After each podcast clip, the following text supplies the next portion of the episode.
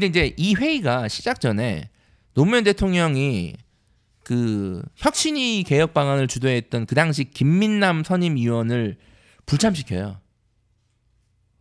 그러니까 혁신위 쪽에 중요한 사람을 불참시키고 안병영 장관을 이제 회의에 참석시키고 그러니까 이것만 봐도 어떤 의미로 해석할 수 있습니까? 안병영 행정가 쪽에 손을 그렇죠. 들어준 거죠. 그 손을 들어주겠다는 의미로 회의가 시작된 거예요. 이러니까 노무현이 실패한 거 아닙니까? 네. 개혁 조치들을 왜 과감하게 밀어붙이지 못합니까? 영삼이 형이 아니니까. 그러니까 예. 무현이 형은 토론, 토론 좋아하잖아요. 그, 토론. 그런 면에서 약간 아쉬움이 네. 있는데 어쨌든 어, 혁신위에서 원래 내놓았던 안건들이 좀 더 어떻게 보면 지금이랑 유사한 형태네요. 유사한데 사실 음. 대학 서열화 해체, 뭐 대학 공동 선발 지금도 파격적이지 않아요? 지금 생각해도. 그렇죠. 지금 들어도 이거 지금도 파격적이죠. 못해요? 이거 우리 주기 전에 이게 될까요? 이거 네. 서울대를 다 통합한다? 그러니까 서울대 졸업생들이 가만히 서울 있을까요? 1대학, 서울 2대학 그렇죠. 이런 식으로 이제 만든다는 거 아니에요. 이, 이게 가능한 일인가? 아 저는 가능하다고 봅니다. 저는 그 인식이 네. 달라지고 좋은 대학교를 나와서 없는 얻는 왜냐면 프리미엄이 사라진 프랑스도 68 혁명 전까지는 그 저기 뭡니까 그 입시 체제 그 경쟁이 심했어요. 맞아요. 네, 소르본느 가려고 막 네. 그 교, 그 엄청난 경쟁이 있었는데 그때 68 혁명 이후에 많이 바뀐 겁니다. 다. 그렇죠. 이제 혁명이 필요하고 그렇죠. 그렇기 때문에 혁명. 혁명이 필요하지 않나. 이 혁명에 도움은 그분이 있어야 돼요. 뭐요? 정은 정은이 손 나양 나보다 어리니까 동생 정은이 동생. 음, 개소리 또 이렇게 단두대만 있으면 됩니다. 단두대. 근데 자, 이 회의에서 되게 중요한 포인트가 있습니다. 이 노무현 장관이 주재, 아니, 노무현 장관, 노무현 대통령이 주, 주관하는 이 회의에서 뭐냐면 토론의 내용이 수능 등급화, 수능을 등급화하자. 지금 등급화 됐잖아요, 고등급으로. 그때 그리고 교육 이력철 도입. 그러니까 노무현 대통령은 이걸 도입을 해야 된다고 봤던 거지. 왜냐하면 혁신위에서 계속 주- 자기가 구성한 혁신위에서 주장한 거니까. 어? 그리고 교사별 혹은 학교 단위별 교과 평가. 그리고 수능과 학생부 교과 성적의 변별력. 그리고 학생부에 대한 쟁점들을 토론했어요. 지금 대입 제도의 가장 근간이 된 가장 결정적인 회의, 회의였던 거야 이게 사실은. 음, 그래서 이 자리에서 안병영 장관이 주장한 건 뭐냐면 수능 시험 9등급 그리고 1등급은 4% 이걸 강하게 주장했습니다. 근데 이후에 나오지만 노무현 대통령은 이 당시는 크게 어필 안 했는데 노무현 대통령은 4%가 되게 적었다고 봤어요. 음, 내가 내심 7% 이상을 요구했던 것 같아. 그렇죠. 처음에는 네. 조금 그 거의 5등급 뭐 이런 네. 식으로 유- 예, 요구를 했었죠. 그때 네네. 당시에. 예. 그리고 그 교육 이력처럼 말이 안 된다. 이거 말고 학생 전부를 대상으로 하는 교과 평가를 집어넣자. 이게 바로 지금의 뭘까요? 학생 전부를 대상으로 하는 교과별 평가. 이게 뭔지 아세요? 세부 특기사 그렇죠. 그겁니다. 지금의 대입이 보이시죠, 이제. 지입의 대입이 보이는 거잖아. 이걸 그때 안병장이 밀어붙이는 거였어요, 이게. 근데 이거 그때 등급제 막 시험 시행하고 그럴 때 그때 욕 엄청 먹었어요. 엄청 그때. 이게 수능을 등급부로 바꿔 이거 말이 안 된다. 그래서 네. 노무현 대통령이 등급화로 바꾸는 것만 해도 혁, 혁신적이기 때문에 일단은 1등급을 4% 할지 7% 할지는 숨겨 두시고 오케이 등급하는 것만 해도 교육부 장관이 찬성하면 오케이. 이제 회의를 되게 무마시킨 거지 잘 넘어간 겁니다. 그래서 중요한 거는 등급을 어떻게 나눌 거는 건 나중에 무- 하고 등급화 시키는 거에 대해서는 어, 어느 정도 결론을 낸 거고 안병희 장관의 힘을 실어 주는 거야 사실은. 하지만 이제 기억나실 거예요. 아까 방금 한희님도 얘기하셨지만 이때부터 뭐 혁신이 청와대 교육부끼리의 어떤 토론도 문제지만 사회에서 이거와 관련돼서 엄청 시끄러웠어요. 난리가 났어요, 난리가. 난리가 났고 일단 수험생 및 네, 그 특히 학부모님들이 굉장히 이제 분개했죠. 네, 지금까지 자기들이 준비해온 것들이나 이런 게 있는데 이렇게 확확 틀어버리면 어떻게 하느냐 네, 이런 거에 대해서 뭐 각종 그때 당시만 해도 인터넷 커뮤니티나 이런 것들이 꽤 발달했던 시기니까 굉장히 시끄러웠고 에 이제 뭐 그때 당시에 뭐 이런 요즘도 이런 말이 있잖아요 노무현 당시에 그 교육 정책 실패 때문에 네. 애들이 병들었다. 죽음의 트라이앵글 있지 맞아요. 않습니까? 예. 이때 나온 말이에요. 예. 이때 나온 말. 그러니까 분명히 무현이 형은 아이들한테 죽음의 트라이앵글을 선사할 마음이 없었는데 의도치 않게 그렇게 의도치 않게 그렇게 된 거죠. 된 건가요? 그러니까 이게 예. 이상적인 것과 현실을 적용하는 문제 가 얼마나 힘든지 이제 알수 있는 거야. 그러니까 그때 막 그 그때는 아예 수능은 한 몇 년 동안은 아예 등급만 나왔던 걸로 제가 네네. 기억하는데 그것 때문에 또 굉장히 많이 혼란이 있었고 입시 지도 하는데 하여튼 뭐 그 많은 두 글자로 요약할 수 있습니다. 네. 개판이었다. 그래서 이제 그 이후에 개판이었다. 아, 지옥이 많이 제가 봤을 때는 있어요. 지옥이었다 그때 당시 오히려. 그래서 그 이후에 이제 안병희 장관은 9등급 수능 9등급으로 1등급 4%로 하자 그랬고 노무현 음. 대통령은 7등급 7등급으로 나누고 정책적 선택에 의한 1등급 7%로 가자. 그러니까 이게 어떤 의미인지 잘 이해는 안 되는데 그냥 좀 실력대로 그냥 수- 능력대로 4%가 아니라 어떤 외부적인 요인도 함께해서 7%로 끊어주자라고 하는 것 같아. 지금 보니까. 근데 어쨌든 계속 이거를 반대하는 거야. 안병희 장관 말이 안 된다 했던 거죠. 그때 이제 대학 측의 입김도 많이 있을 것 같은데 예, 대학 입장에서 이제 4%보다는 1, 7%보다는 4% 하고 싶어하는 대학이 그렇죠. 있을 거예요 아마. 대학은 심지어 등급을 나눌 거면 세분화해서 11에서 15등급으로 나눠요. 맞아요. 원래 대학 측은 아 잘게 쪼개라. 잘 쪼개는 거야. 어? 잘게 쪼개서 어차피 지금 수능 총점이 공개가 안 되는 상황이라면 자기들은 이제 어쨌든 좀 똘똘한 놈들을 어떻게든 납 데리고 가고 싶다 이런 생각을 하고 있었기 때문에 이제 더 잘게 쪼개자는 입장이었고 정부는 이 등급제의 원래 목표가 이제 그 서열화를 좀 완화시켜 보자는 거 아니었습니까? 네네. 예. 그런데 이제 그래서 등급 구간을 좀 크게 큼직하게 써 나누자 이런 입장이었던 거죠. 그렇습니다. 잘 정리를 해줬네요. 네. 근데 지금 이게 지금 정부에서 이게 가능할까요? 이런 토론이? 음, 근데 이제 그것보다는 근데 어쨌든 결과만 놓고 보면 그때 당시에 그런 그때 당시에 그 수능 등급제는 완전 망했죠. 네.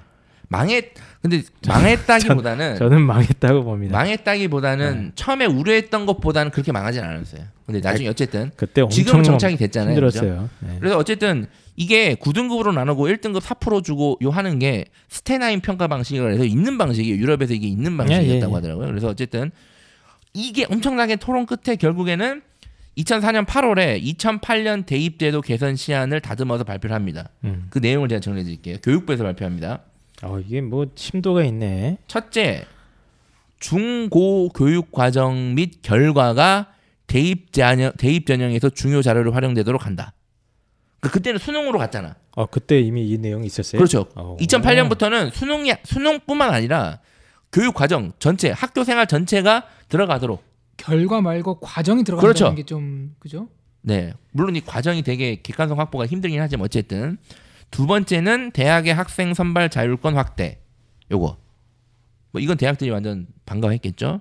그리고 세 번째는 실현 가능성을 바탕으로 점진적 단계적으로 제도 개선 추진입니다.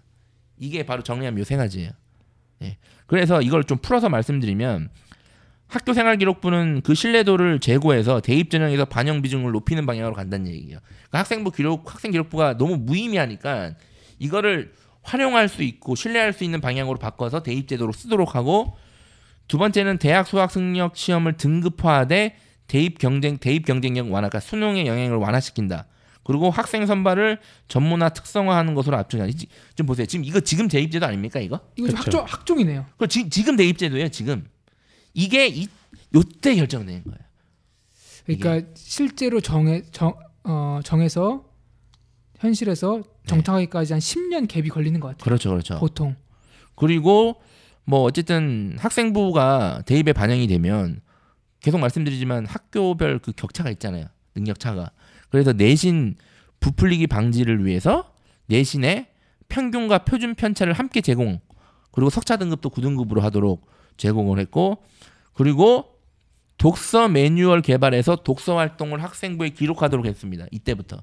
이때 정한 거예요. 이때. 그리고 수능 개선을 위해서 성적은 9등급으로 제공하고 100분위 편차는 제공하는 것을 막았어요. 이때 아까 얘기했던 아까 한희 쌤이 얘기했잖아요. 등급만 제공하도록 한 거 이때가 바로 이거였어요. 나중에 이명박 때 요거 등급이랑 100분위 포함해도 바뀌었어요. 나중에는 다시 지금 100분이 나오죠. 네 그리고 입학 사정관제를 도입하는 것을 결정했습니다. 그리고 사회통합 위한 전형을 더욱더 활성화하고 지금 대입 전형을 사실 이때 다 결정된 거예요. 사실은. 2008년도죠. 그렇죠. 이게 2008년도가 아니라 2008년도부터 시행하도록 2003년부터 논의를 해서 2004년에 2004년. 결정을 했고 이거의 뿌리는 결국 1995년 531 교육개혁에 있다. 이걸 계속 제가 지금 이- 말씀드리고 있는 겁니다. 지금. 근데 이거 발표되고 당연히 난리가 났을까요? 난리가 안 났을까요? 당연히. 거의 살인만 안 났지. 그렇죠. 네. 난리가 났어요. 이게 진짜 난리 났었어요 그때. 다 욕했어요 다. 진짜 와 이렇게까지 난리가 날 수도 있구나. 어 이거 대단한데? 이게 저희는 그때 대학생이었으니까 네. 그래도 조금 피부로 와닿지 않았는데. 피부로 안 나왔는데 이제 수험생 커뮤니티 여기서는 진짜 엄청 났습니다. 엄청 났고 오히려 이것 때문에 뭐 이제 수능이 등급제가 돼버리고 막 이러면서 내신도 뭐 그때 당시 막 등급제 독립되고 그러면서 네. 논술이나 뭐 이런 게 열풍이 불기 시작했죠. 네. 네. 그리고 그때 한번 보세요. 그때는 한나라당이랑 보수 종편 보수 언론들이 그때는 이제 무현이 형이 1 더하기 1이 2입니다라고 발표해도 난리가 나는 시대 아닙니까? 그때. 그러니까 난리가 난리가 진짜 아주 네, 그냥 진짜 아, 학생들이 촛불 집회할 정도로 난리가 났어요. 그 정도 수준이었어요. 네, 진짜로. 예. 그리고 이게 난리가 나니까 하- 어떠한 쟁점이 새롭게 떠오르는데 바로 그게 바로 고교 등급제입니다. 음. 이게 고교 등급제가 새로운 쟁점이 돼요. 이게 왜 쟁점이 됐냐면 아니 씨 그렇게 해버리고 하면 대학들 입장에서 뭐 어떻게 나누냐 학생들 어떻게 우선 학생을 선발하냐 어? 수능으로 그냥 잘라서 데리고 왔는데 학교 학생부 내신 들어가면 이거 학교 수준이 어떻게 가냐 등급제 해야 된다. 그래서 당시 고려대학교 어윤대 총장이 고교 간 학력 격차를 대학 입시에 반영하는 것이 당연하다 이렇게 얘기를 했어요. 이 정도로. 지금 시대에는 말이 안 돼요. 지금 시대는 대통령이나 청와대에서 뭘 정했는데 이런 식으로 얘기하면 난리 납니다. 바로 오퍼해야 돼요. 참고로. 지 금도 뭐 특목, 자사고, 일반고 우리가 학력 격차 있는 거 인정하잖아요. 그 아니, 인정을 공식적으로는 하는데, 안 네, 하죠. 공식적으로는 안 하죠. 근데 그거는 어느 정도 어느 정도 인정, 그러니까 인정이라기보다는 차이를 이제 형평성을 맞춰주는 거죠. 이제 사실은. 네. 그래서 이게 교육 고교 등급제 논란이 계속 되니까 안배영 장관은 고교 등급제를 찬성했을 반대했을까요? 당연히 반대죠. 당연히 절대로 인정은 허용하지 않을 것이고 엄격하게 금지할 거다라고 계속 발표합니다. 근데 이제 문제는 그때 당시 9월 15일 과거가 수, 수시 모집에서 고교 등급제를 적용된 것이 의심되는 6개 대학에 대한 교육부 조사가 시작됩니다. 거기서 결, 결국 3개 대학이 고교 등급제를 했다라고 조사 결과 발표가 내서 엄청나게 징계를 먹어요. 그 세 개 대학이 어딜까요? 이게 아마 위에 있는 대학이겠죠? 위에 있는 대학. 위에 있는 대학. 이게 처음이니까 그러지. 네. 뭐 그런 것들을 문서로 남겨놨나 봐요.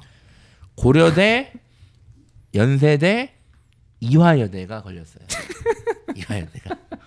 네. 지금 고려대는 지금 그때와의 방침이 많이 다르네요. 생각이 그죠? 고려대는 많이 바뀌었고 나머지 두 대학은 여전히 뭐 똑같은데 근데 어쨌든 이런 어떤 고교 등급제 논란도 그것도 돌파하면서 2008년 대입제도 계산안이 계속 속속 확정이 됩니다. 그래서 핵심은 다시 한번 말씀드리지만 핵심은 정리된 교육부의 입장은 뭐냐면 이거예요. 이런 논란을 다 거치고 정리된 게 뭐냐면 2008년에서 학생부 위주 전형 강화하겠다. 이렇게 해야 공교육이 정상화된다는 얘기예요. 1995년에 화두로 던졌던 교육부 정상화를 비로소 이때 공교육 정상화. 그리고 학생부에는 교과 과목뿐만 아니라 독서와 특기, 봉사활동 등 비교과 과목의 비중을 늘려 고교 교육 과정 운영 개선을 돕는 이것도 공교육 정상화. 공교육이 정상화되려면 이런 것들이 비교 과목으로 들어가야 되고 이게 대입에 반영해야 된다는 의지가 있어서 왜 김영삼 정부 때 실패했거든 이게 대입에 반영이 안 되니까 그러니까 이때 강력한 의지가 있었던 거야. 그리고 학생부의 실질 반영률은 내신의 신뢰도와 개선에서 조절을 하긴 하는데 고교 등급화는 절대 불가. 그러면서 이런 고교 등급화를 가안 된다고 한 근거는 뭐냐면 내신 평가는 학생 개개인에 대한 평가지 학교에 대한 평가가 아니기 때문에 그렇다는 얘기예요. 그러니까 학생이 이 학교에 들어갔다는 그 이유만으로 불이익을 받는 거는 안 된다는 주장입니다. 그럴 수도 있죠. 네. 네. 그리고 수능은 9등급으로 하되 1등급은 4%로 계속 모두 받았습니다. 네. 그리고 그러면 1등급 변별력이 문제가 있지 않느냐라는 계속 논란이 있었는데 이거는 학생부 비중과 논술과 면접을 섞어서 하면 변별력의 문제는 극복될 수 있다고 확신을 했어요. 실제로 그렇게 됐잖아요, 사실은. 그래서 논술이 이때 엄청 뜬 거야. 그러니까 2008년 기점으로 논술이 뜬 게 아니 수능으로 다 못 뽑아. 학생부는 불신해. 그래서 논술을 낀 겁니다. 맞습니다. 그때 이제 수능이 아- 아예 점수 원점수 자체 공개를 안 하고 막 그랬을 거예요. 네, 그러니까 이제 대학 입장에서는 이거 등급만 가지고는 믿을 수가 없다. 네, 어, 그냥 이거를 이제 자격 시험처럼 해버리고 네. 아, 논술을 엄청 뽑아버렸죠. 근데 이제 지금은 지금 이제 학생부 종합 전형으로 우수한 선발이 가능하다고 판단이 되니까 자꾸 축소하고 있는 건데 예. 그때 그랬습니다. 그렇습니다. 일종의 그러니까 본고사였죠 네네. 논술고사가. 네, 본고사 아. 본고사를 나라에서 허용해 준 거죠 사실상. 그래서 그냥 대학의 입장은 되게 간단해요. 뭐 없어요, 걔네들은 기준이 그냥 하나예요. 공부 잘하는 놈 최대한 많이 데려가는 거. 이거 하나입니다. 자, 그래서 이제 이거를 최종적으로 발표를 하니까 문제는 청와대에서 4%가 아니라 7%를 강력하게 요구했다는 거예요. 4%가 아니라. 그러니까 이게 이제 2008년 대입 개선안의 마지막 퍼즐을 이걸 맞춰야 돼. 7%를 할 것인가, 4%를 할 것인가. 그래서 이거 회의를 다시 한번 총리 공간에서 2014년 10월에 마지막 회의입니다. 진짜 이거를 4%를 하냐 7%를 하냐를 결정한 다음에 완벽하게 2008년 대입 개선안이 완성이 되는 거예요. 그래서 그 당시 회의에 참가한 사람이 청와대 이정우 위원장 그리고 문재인 수석 지금 문재인 전 대표죠. 그리고 이원덕 수석 네. 그리고 정봉주 의원 당 대표로 이게 뭐 한국 당의 대표로 네. 2000년대 이후에 정치 네. 역사까지 배우게 되네요 저희가. 네. 뭐 그리고 뭐 교육 교, 교육개혁위원장 뭐 고려대학교 교수 혁신이 상임위원이고 뭐 교육부 부장 차관 인적자원 총괄 부장 다 참석해가지고 그냥 결판 낸 거예요. 그래서 그때 회의 내용을 제가 이제 보니까 이정우, 문재인, 정봉주, 전성은, 박도순 이 분들이 엄청나게 공격적으로 7%를 주장했대요. 엄청나게. 그래서 두 시간 정도 회의를 했는데 안병영 장관이 이제 빡쳐서 너무 힘들어서 자리를 박차고 나갔대요. 그리고 이미 가슴팍에 준비한 사표, 사표를 꺼내서 총무수석 회의실로 던졌대요. 그냥. 그냥 사표 쓰고 나가시지 왜 그. 이게 예. 제가 지금 계산을 해보니까 4%하고 7%가 되게 상징적인 의미가 있네요. 네. 왜요? 지금 한 해 수험생을 40만 명으로 봤을 때 네. 4%면은 1만 6천 명이고 음. 7%면은 2만 8천 명이거든요. 음. 근데 한 대학의 입학 정원을 3천 명으로 봤을 때 1만 6천 명이면 다섯 개 학교예요. 음. 그러니까 4%를 봤을 때는 1% 4, 4% 잡으면은 그 1등급 반 학생이 다섯 개 학교 들어가는 거거든요. 다섯 개 학교면 어디예요? 서성한, 카이스트, 포항공대. 그런데 이게 7% 잡으면은 2천 2만 8천 명이면 아홉 개 학교거든요. 네네. 여기다가 네 개가 더 붙죠. 네. 김충경의시. 그러니까 이게 4%가 네. 어떤 의미에서 이걸 계속 주장한지는 잘 모르겠는데 그것도 분명히 포함이 돼 있었고 이게 2008년이 시행되면 인구가 계속 줄잖아요. 그것까지 다 고려된 포함해서 4%를 주장하신 것 같아요. 만약에 7% 그때 했으면은 네. 지금 난리 났어. 스카이와 준경의 시간에 굉장한 아니, 스카이와 서성한 간에 굉장한 그 같은 그룹으로 묶이는 거고 4% 하면은 그 두 개 갭을 나누는 거거든요. 이, 이런 이제 그 함의가 숨어 있네요. 그러니까 이거는 그 스카이의 음모다. 예, 홍프로의 음모. 그들의 기득권을 음모론? 유지시켜 주자는 게 네. 4%고 아, 근데 그런 맥락은 아니었던 것 같아요. 그 그렇지만 네. 이렇게 계산해 보니까 네, 계산해 보면은 이런 의도도 저도 충분히 네. 있었을 거. 왜냐면 이건 다 대학 측 입장이었어요. 그쵸. 예, 그러니까 에, 등급제를 할 거면은 원래는 이제 그 아까 얘기했던 그 7%나 원래 아마 제가 기억하기로는 거의 초안은 거의 10% 20%대로 알고 있거든요. 1등급 자체를 그냥 5등급 하면은 10% 맞아요. 1, 2, 3, 4, 5로 해서 20, 이십 40, 60 해버리자. 뭐 그렇게 애들 줄 세우는 게 의미가 있냐. 이 정도까지가 나왔는데 이제 그게 이제 줄어들고 줄어들고 7대 7이냐 4까지 간 것 같은데 대학은 11등급, 15등급을 요구를 했고 음, 그러니까 제가 분석하기에 이 9등급의 4%를 주장한 거는 스테나인 평가 방식 유럽에서 많이 음. 행정적으로 안정적으로 운영되는 방식이라서 이걸 주장했던 거 같아요. 아 알겠습니다. 근데 어쨌든 사표를 던졌어요. 쿨하게 사표를 던지고 결국에는 청와대가 안병현 장관 손을 들어줬어요. 어, 그래서 사표를 다시 주고 4% 받아들일게 이렇게 된 겁니다. 그리고 그래가지고 그리고 나중에 안병현 장관이 4%한 거에 대해서 후회한다는 얘기를 했죠. 아 그렇습니까? 모르, 아까 모르신다 그랬잖아요. 그 기사를 봤어요. 안병현 장관도 아, 모르겠지만 이거 9등급 해가지고 등급제 나눈 거에 대해서 본인이 잘못 생각했다, 음. 음. 후회한다는 참에 그거를 했던 기 했던 기억이 납니다. 지금 안병현 장관은 제가 강원도 상권에 계시는 걸로 알고 있습니다. 또 강원도 내비 찍어야 되나요? 네네네. 네. 알겠습니다. 근데 어쨌든 이렇게 해서 이 어쨌든- 결정이 됐어요. 근데 지금 네, 네. 저는 뭐 이게 뭐 안병현 장관이 잘했다 못했다를 떠나서 음, 상당히 저는 이걸 좀 보면서 가슴이 벅차올랐던 게 있습니다. 아, 뭐가 또 가슴이 벅찹니까? 뭐냐면 장관이 자기 뜻을 청와대의 뜻을 거르고 관철시킨 거잖아요. 그러니까 이때는 그게 가능했구나. 음, 지금 이준식, 조윤선 이런 애들 보세요. 지금은 인사 각도만 약간 덜 해도 바로 뭐가지 그렇죠. 그때는 되게 건강한 정부였구나, 건강한 사회였구나라는 생각이 제 이게 보면 들던데요. 음, 알겠습니다. 뭐 일단 그 그때 당시에는 이런 건전한 토론이나 이런 게 가능했던 시절이고 특히 네. 이제 아, 이 정말 치열하게 토론이 일어났던 부분이 이 수능 등급제 부분이었기 네. 때문에 그때 당시엔 이것만 주목을 했는데 네. 근데 사실 펜타 선생님이 주목하는 부분은 이 부분만 보는 건 아니고 이 부분 말고 그 학생부 관련 부분이라든가 좀 더 이제 대학 그 선발 방식에서 좀 다양성을 추구하는 부분 이런 부분이 그때부터 몇몇의 길- 전통이 이어져 왔다 이 얘기를 하시려고 그렇죠. 하는 거잖아요. 이게 제가 이 말씀을 드리는 게 이게 어 느 순간 갑자기 훅 들어오는 게 아니라는 얘기예요. 음. 그러니까 이게 정권이 바뀌어도 안 바뀐다는 얘기 제가 하고 싶어서 얘기를 하는 거고. 네. 근데 계속 제가 말씀드리면 이게 이제 정리가 됐잖아요, 이제. 그래서 최종적으로 발표를 하죠. 2008년 대입 개선. 그래서 정리를 들으면 첫 번째는 학생부 신뢰도 반영 비중 높인다. 두 번째는 수능 시험제도 개선하고 등급화한다. 세 번째는 학생 선발의 특성화 전문화 더욱 강화하고 네 번째는 사회 통합을 유도할 수 있는 전형 활성화. 이게 핵심이에요. 그리고 이거에 대한 필수 조건으로서 교육발전협의회와 입학사정관 제도를 도입하는 거였어요. 근데 입학사정관 제도는 안착이 됐는데 지금 교육발전협의회는 이 잘 안 되고 있어요. 교육 발전 협의회가 뭔가요?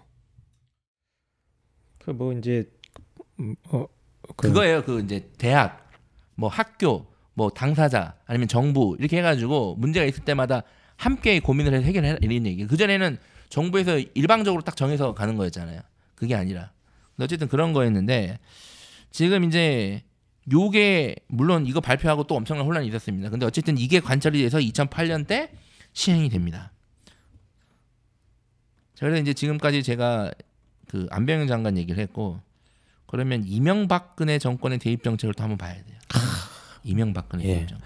제가 지금 어, 아마 대학 대한민국 역사상 전무후무한 어, 교육 현재 수시 중심 교육 정책의 뿌리를 찾아가는 방송을 하고 있습니다. 그래서 어, 무려 김영삼 정권 때 안병영 교육장관이 어떻게 그 초안에 어떤 이 뿌리를 내렸고 그것이 노무현 정권에서 이런 이런 토론 과정을 걸쳐서 막 변질되기도 하고 하지만 그 정신이 조금씩 이어지는 과정을 살펴봤는데요. 어 이제 그 유명하신 우리 각하 이명박 대통령 각하의 정권에서 어떤 일이 있었는지는 잠깐 쉬었다가 아, 계속 이어가도록 하시죠.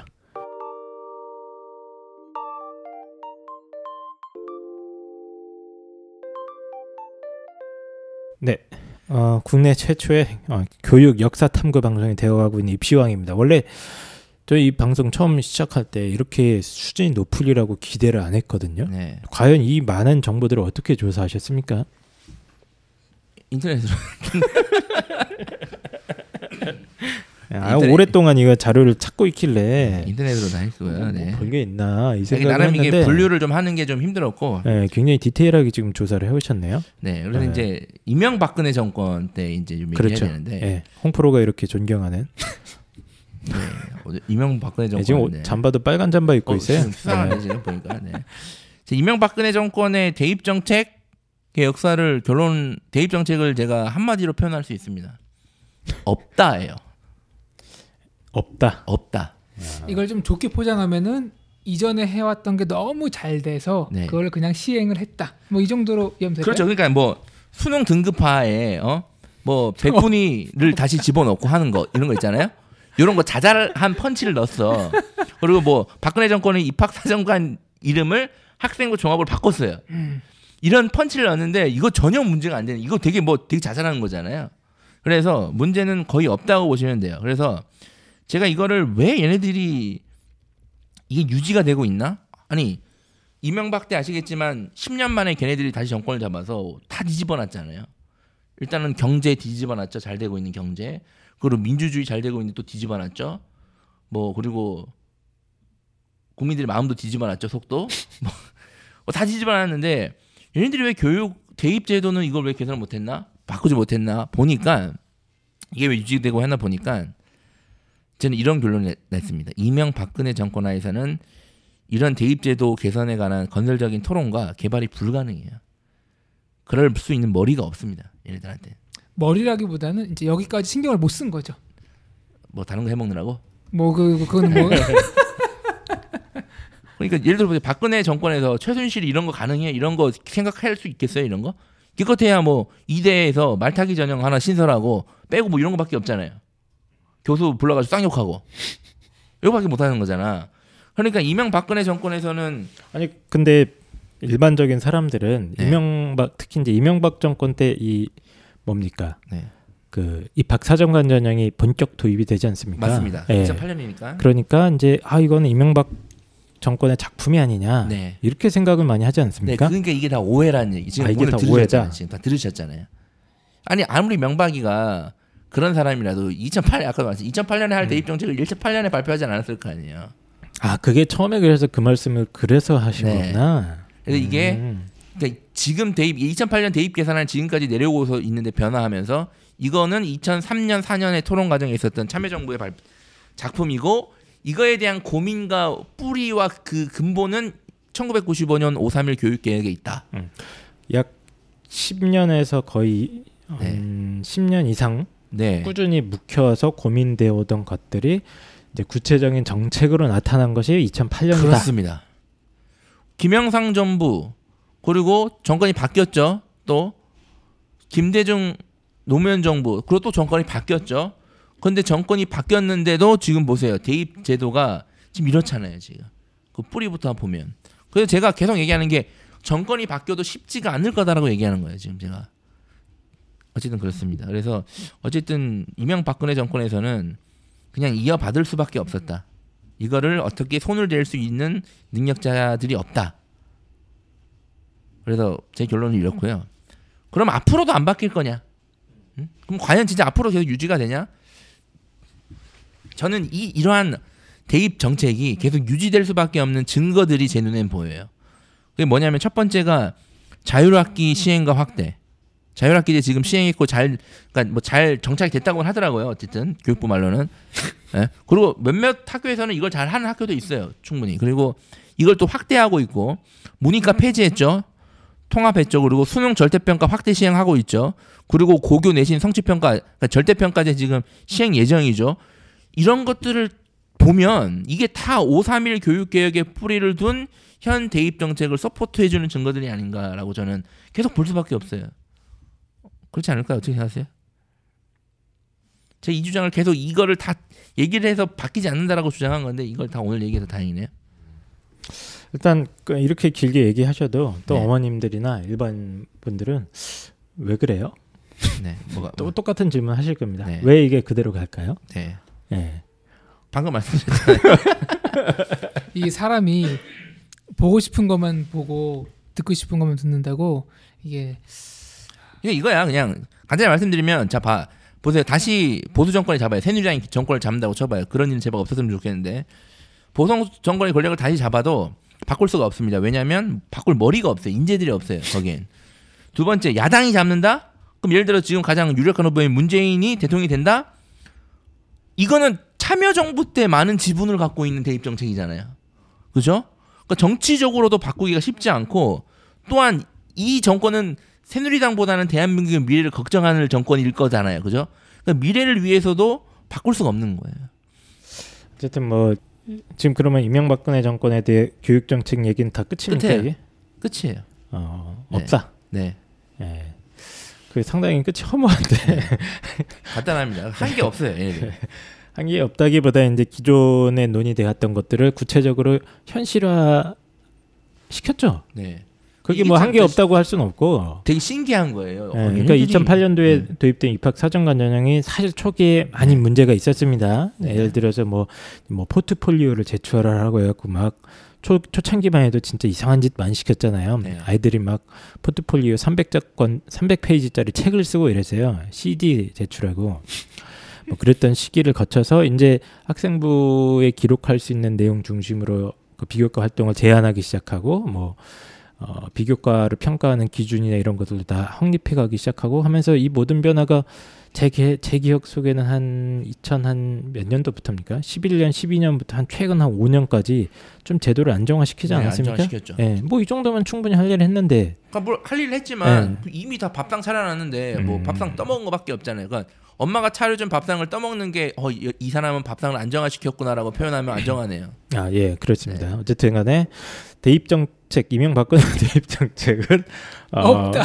없다고 펜타 선생님이 얘기하셨지만 제 판단으로는 어쨌든 그 어, 아주 오래 전부터 꿈꿔왔던 공교육 정상화라는 목표 네. 그리고 이제 평가의 다양화라는 어떤 목표 이걸 두 가지를 위해서 어, 계속 계속 노려왔 그 어떤 것들이 실현이 된. 거죠.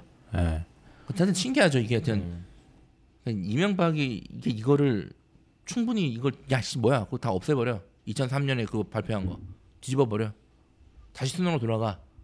아니면 뭐 다시 획일화된 시험으로 해. 이렇게 할 수도 있었는데 안 했다는 거예요. 다시 한 번 말씀드리지만 안 한 거는 음. 얘네들이 평가를 하고 안 하는 게 대한민국 미래를 위해 낫다가 한 게 아니라 그럴 머리가 없었다. 관심도 없었다. 왜? 돈이 안 되니까 이거는. 음. 이명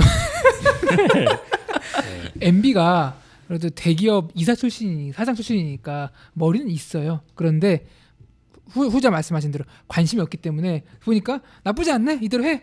그래서 이제 본의 아니게 음. 이전 정권에 논의되었던 거를 실행하게 된 게 아닌가. 그래도 그 실행력만큼은 이 정책이 빛을 보게 된 본의 아니게 네. 똥볼을 찾는데 골을 넣어준 셈이 된 거예요.